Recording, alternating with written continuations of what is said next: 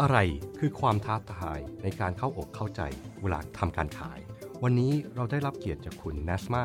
พิญญลักษณ์อัครโชควิรัตมาพูดเกี่ยวกับเรื่องนี้ สวัสดีครับคุณนัสมา สวัสดีค่ะ คุณนัสมาครับ อย่างแรกครับ เวลาเราไปไปเจอลูกค้าแล้วไปพยายามจะตอบโจทย์หรือว่าไปไปขายของพูดกันตรงๆเลยนะครับค่ะอะไรคือความท้าทายครับ ความท้าทายคือทำยังไงที่ เราจะเข้าถึงสิ่งที่เขาต้องการได้นะคะ คือทำยังไงที่เราจะไม่ทำให้เขารู้สึกเหมือนว่าเราตั้งใจไปขายของเขาทำให้เขารู้สึกว่าเราต้องการไปช่วยเหลือเขา อยากจะทำให้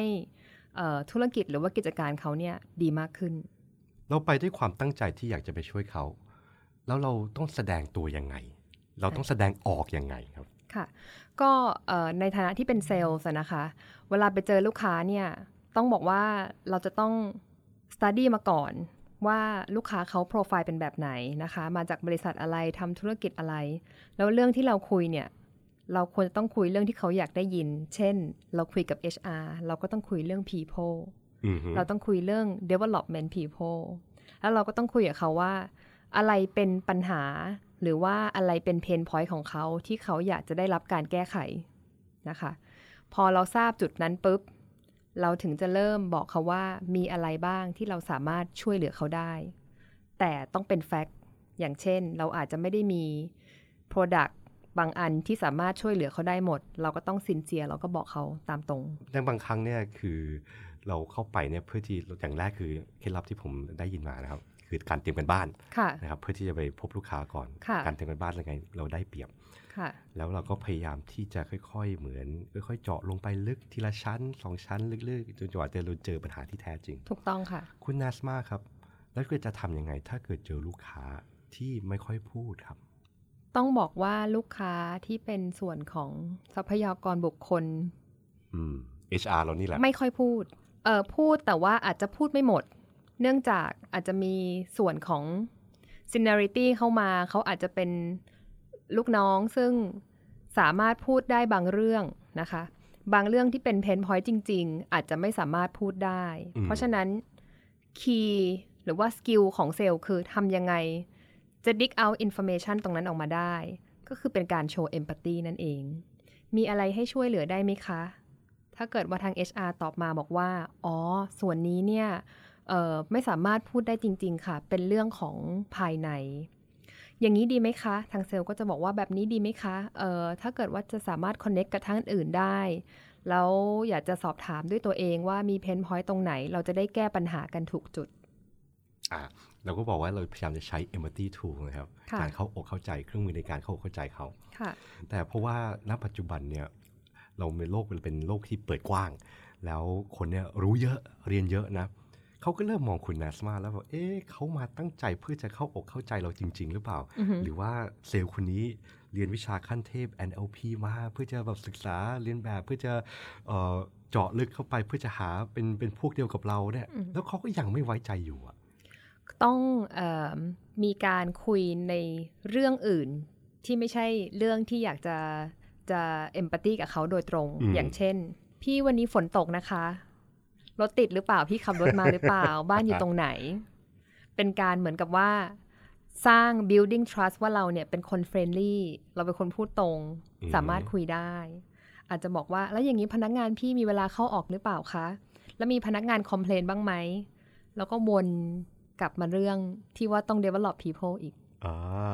เข้าใจไหมคะ ก็คือไปไปไปไปไปในส่วนที่ใกล้เคียงมาก่อนให้เขารู้สึกสบายใจก่อนก็คือ pull out ออกมาจาก conversation อันนั้น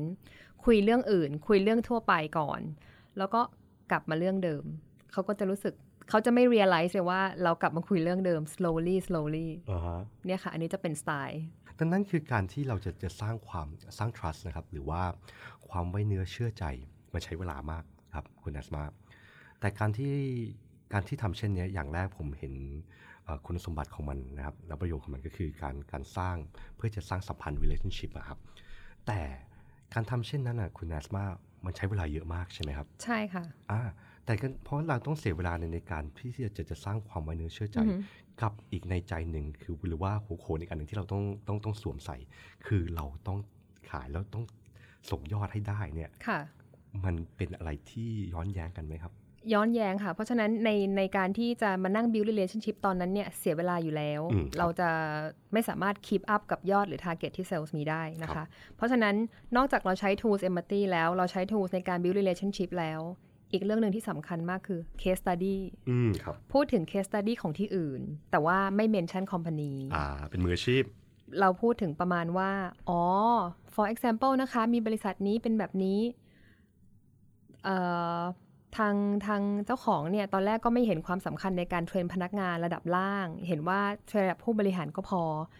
แต่ขออนุญาตแจ้งได้เลยว่าความจริงแล้วการเทรนระดับการการที่จะเปลี่ยนองค์กรทั้งหมดเนี่ยจะต้อง transform ทั้งหมด แนะนำเลยว่าเราเคยทำมาแล้ว SCAC พูดถึงแบ็กกราวน์ของบริษัทเราอะนะคะ ว่าเราได้ทำมาแล้วหลายที่ แล้วก็บริษัทส่วนใหญ่ ถ้าเกิดว่า transform ทุกสแต็กเนี่ยจะสามารถทำให้องค์กรเนี่ย moving forward ไปข้างหน้าได้ดีกว่า ก็คือใช้ case study เข้ามา ใช้ fact ใช้ข่าวที่เกิดขึ้นใช้สิ่งที่อยู่รอบตัวก็คือเป็นสิ่งที่เขาทราบอยู่แล้วอะค่ะ แต่เป็นการเน้นย้ำให้เขาทราบว่าทำไมสิ่งเหล่านี้ถึงได้ดีสำหรับคุณ แล้วก็ในการ build trust อีกอย่างหนึ่งก็คือ ต้องไม่พูดในลักษณะที่ว่าเราจะ push เพื่อจะขายของเขา เราจะบอกเขาว่าเรามีอะไรบ้าง แล้วเราอาจจะคอม เมนต์เหมือนกับว่าถ้าเกิดเขาอยากจะได้ option อื่นอ๋อถ้าเกิดว่าพี่อยากจะได้ option แบบนี้ทางเราอาจจะไม่มีให้แต่ว่าบริษัทนี้เขามีนะคะ พี่ลองดูก็ได้เป็น optionคือเราก็ต้องเราก็ต้องออไม่ไม่ไม่พูดถึงแต่ว่ามีแต่บริษัทเราอย่างเดียวที่มีขายของแบบนี้ คือถ้าเกิดโปรดักที่เราไม่มีจริง ๆ เราก็ต้อง Open Mind เราบอกเขาบอกว่าถ้าเกิดอันนี้เทรนกับเราตรงนี้อีกส่วนหนึ่งอีกที่หนึ่งมีนะคะ แต่ถ้าเกิดทั้งทั้งทั้งทุกอย่างที่ได้มาเนี่ย ทางเราจะมี Product มากกว่า ถ้าเกิดสนใจก็คือเหมือนกับพูดในลักษณะที่ว่า โน้มน้าว แต่ไม่บังคับแล้วเราก็ต้องใจกว้างเราจะไม่พูดว่า competitor จะไม่พูดถึงเรื่องบริษัทอื่น เรื่องอะไรที่เป็น negative เพราะคิดว่าเวลาไปเจอลูกค้าเขาก็ดูออกว่าเราเป็น positive หรือว่า negative person การพูดแต่เรื่องดีๆ ก็ทำให้ลูกค้าเขาอยากจะเจอเราอีก อยากจะคุยเราอีก อยากจะคุยกับเราอีกโอ้จริงก็พบอันนี้เป็นเป็นเรื่องจริงคือ ไม่ว่าคุณจะคิดว่าตัวเองเป็นคนที่พูดเก่งขนาดไหน หรือว่าขายของเก่งขนาดไหนก็ตาม คนเราไม่ใช่คนโง่ใช่ มนุษย์เราสามารถมีที่เราเรียกว่า six sense ใช่ค่ะ ว่าความจริงใจหรือไม่จริงใจ ถูกต้องค่ะ ดีไม่ดีนะคุณแอสมาถ้าเกิดผมเจอคุณแอสมาเนี่ยนะคุยไปคุยมาเนี่ยผมไม่อยากจะที่จะซื้อซื้อซื้อของต่อไปแล้วแต่อยากจะบอกว่าเออซื้อเวลาที่นั่งคุยกับคุณแอสมามากกว่านะครับคุยไปเรื่อยๆอาจจะกลับมาเรื่อง Product เหมือนเดิมอ่าใช่ไหมโอเค ดังนั้นคือ พอเราอันนี้มันคุณนัสมามีประสบการณ์ด้านการขายเนี่ยประมาณสักกี่ปีแล้วครับ ก็คือเป็นส่วนของ marketing ด้วย เป็นทั้งเซลล์และ marketing ค่ะ จะประมาณ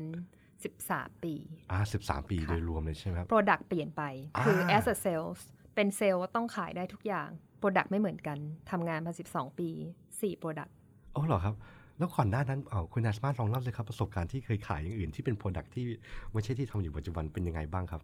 ในอุตสาหกรรมอย่างเช่น อาชีพแรกขายโมเดลลิ่งค่ะ โอ้เดินแบบใช่ค่ะอ๋อเหรออะคือเรา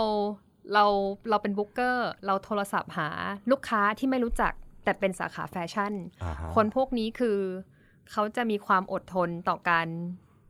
พูดกับคนแปลกหน้าน้อยมาก เราจะทำยังไงเวลาหนึ่งนาทีไม่ให้เขาวางสาย บอกว่าโมเดลลิ่งเรามีมี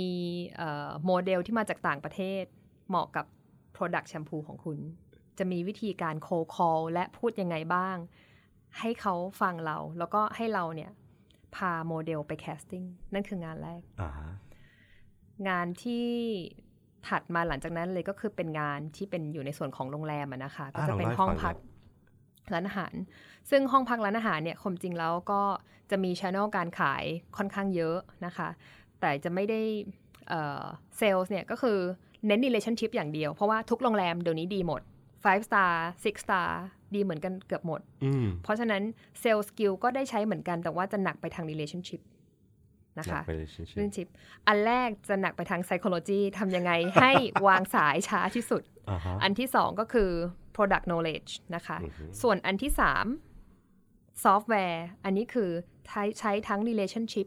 และ product knowledge ไปที่ร้านอาหารไปคุยแชร์ information โอ้ไม่ทราบว่าร้านอาหารนี้ใช้ product ยี่ห้ออะไร ใช้ซอฟต์แวร์ยี่ห้ออะไร ใช้ดีไหม split bill ได้ไหมทำได้ถึงเท่าไหร่อออยากจะเปลี่ยนระบบหรือยัง อันนี้นะคะ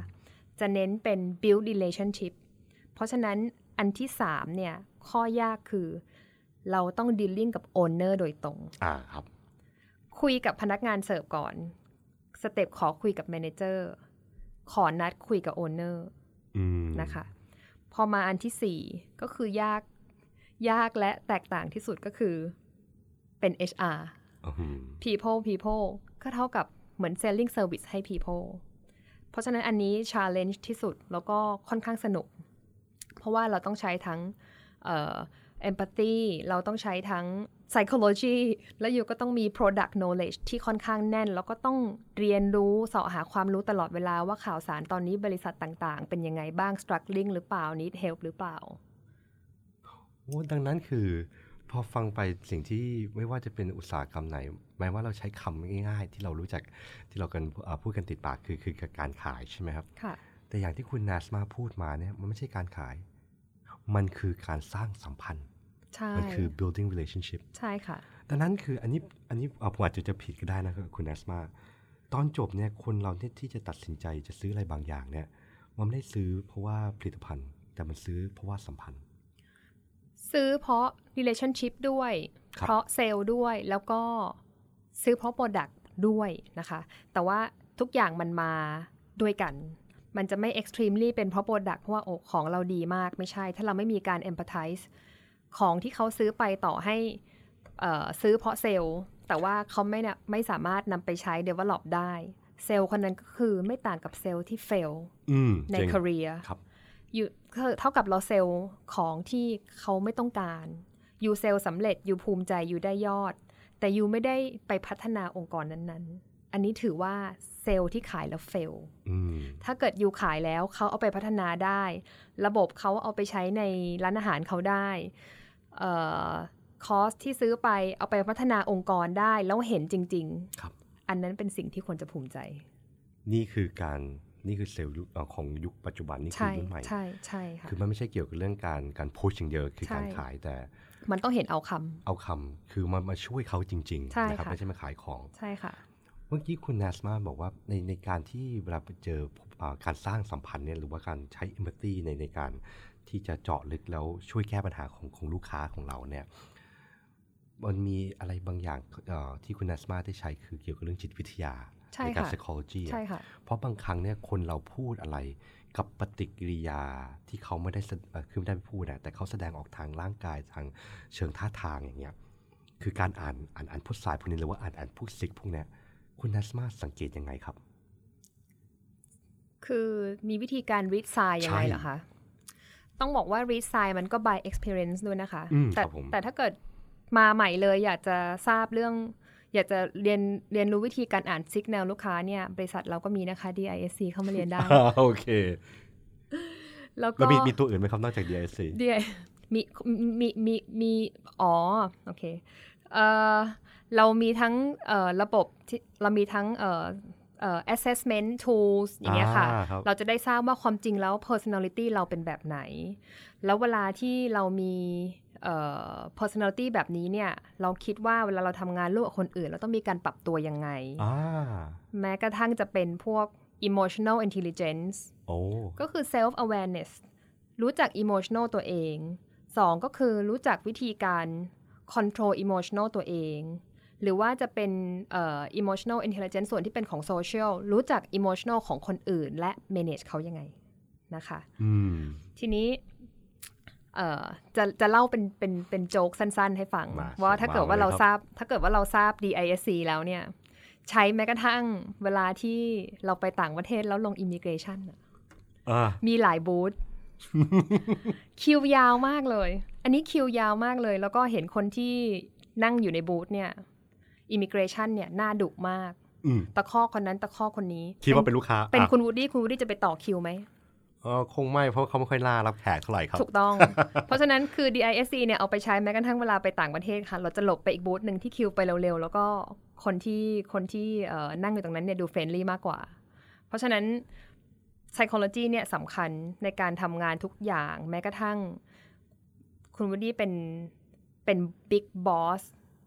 เห็นลูกน้องวันนี้มาทำงานแล้ว ดูแล้วทำงานเชื่องช้าทำงาน slow เราก็ต้องเริ่ม empathy เขาแล้วถามเขาแล้วว่าเกิดอะไรขึ้น ถูกไหมคะ เพราะฉะนั้นเรื่องเรื่องเรื่องเรื่อง EI หรือว่าเรื่อง DISC เนี่ยคือมันมีประโยชน์มากและ psychology เนี่ยคือมันใช้ได้ทุกสาขาอาชีพ ใช่ เพราะแม้ว่าเราใช้ในเชิงวิชาการ เราก็เรียกว่าการในการเขาเรียกว่าการเข้าใจเชิงจิตวิทยานะครับ ใช่ค่ะ แต่ถ้าเกิดเราเราพูดกันทั่วไปเนี่ยมันคือการอ่านใจ นะครับ การอ่านใจ การอ่านใจคือถ้าเกิดเราสามารถอ่านใจได้เราสามารถตอบโจทย์ได้ เราสามารถพูดคุยและทำให้ให้คนเราสนิทเชื้อนะครับ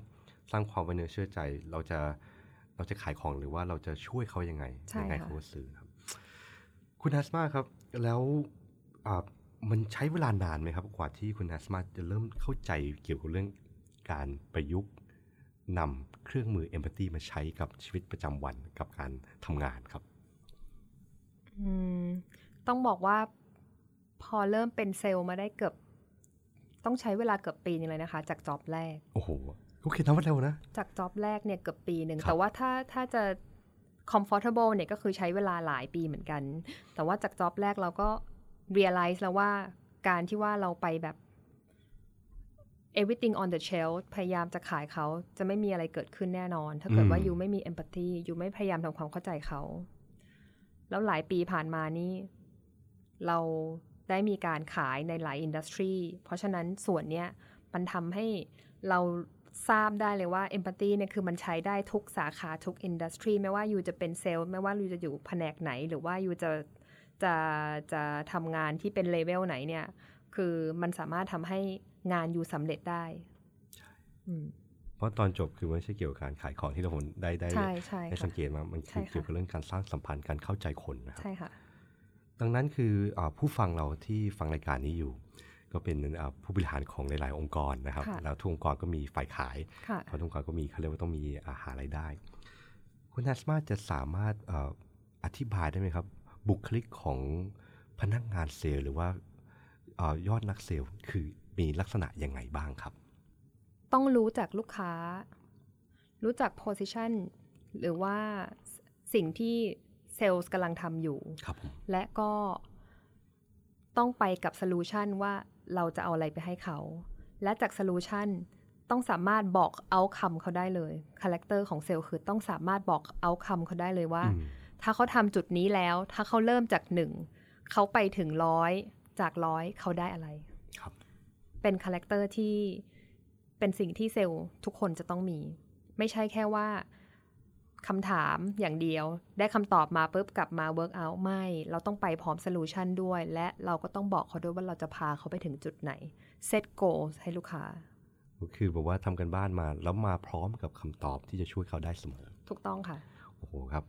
คุณนัสมาครับ วันนี้ขอบคุณมากสำหรับความรู้เกี่ยวกับเรื่องทักษะการขายโดยเฉพาะในการใช้เครื่องมือ Empathy ยินดีค่ะ ก่อนที่เราจะจบรายการนี้นะครับ คุณนัสมาคุณนัสมาจะสามารถมีอะไรสรุปหรือว่าฝากทิ้งท้ายไว้กับผู้ฟังบ้างครับ ก็ในในแง่ของเซลล์นะคะครับผมทุกคนทราบดีว่าเซลล์คือเป็นอาชีพที่ต้องใช้ความอดทนและใช้ความพยายามอย่างสูง แต่อยากให้สิ่งที่เซลล์ ใส่เข้าไปด้วยก็คือ ความจริงใจและความเข้าใจ เชื่อว่าถ้าเกิดว่าคุณมีสองสิ่งนี้คุณจะอยู่ในวงการได้ตลอดเลย ไม่ว่าอยู่จะขายอะไร อยู่จะเป็นเซลล์ที่ประสบความสำเร็จในชีวิต อืม ไม่ว่าจะอยู่อุตสาหกรรมไหนก็ตามด้วยซ้ำใช่ค่ะ โอเคครับคุณนัสมาขอบคุณมากครับสำหรับวันนี้ครับขอบคุณค่ะ สวัสดีค่ะ สวัสดีครับ คุณได้ฟัง Lead by Design Podcast โดย SEAC Contextualized Solution สำหรับข้อมูลเพิ่มเติม และดาวน์โหลดเนื้อหา ไปที่ seasiacenter.com/cs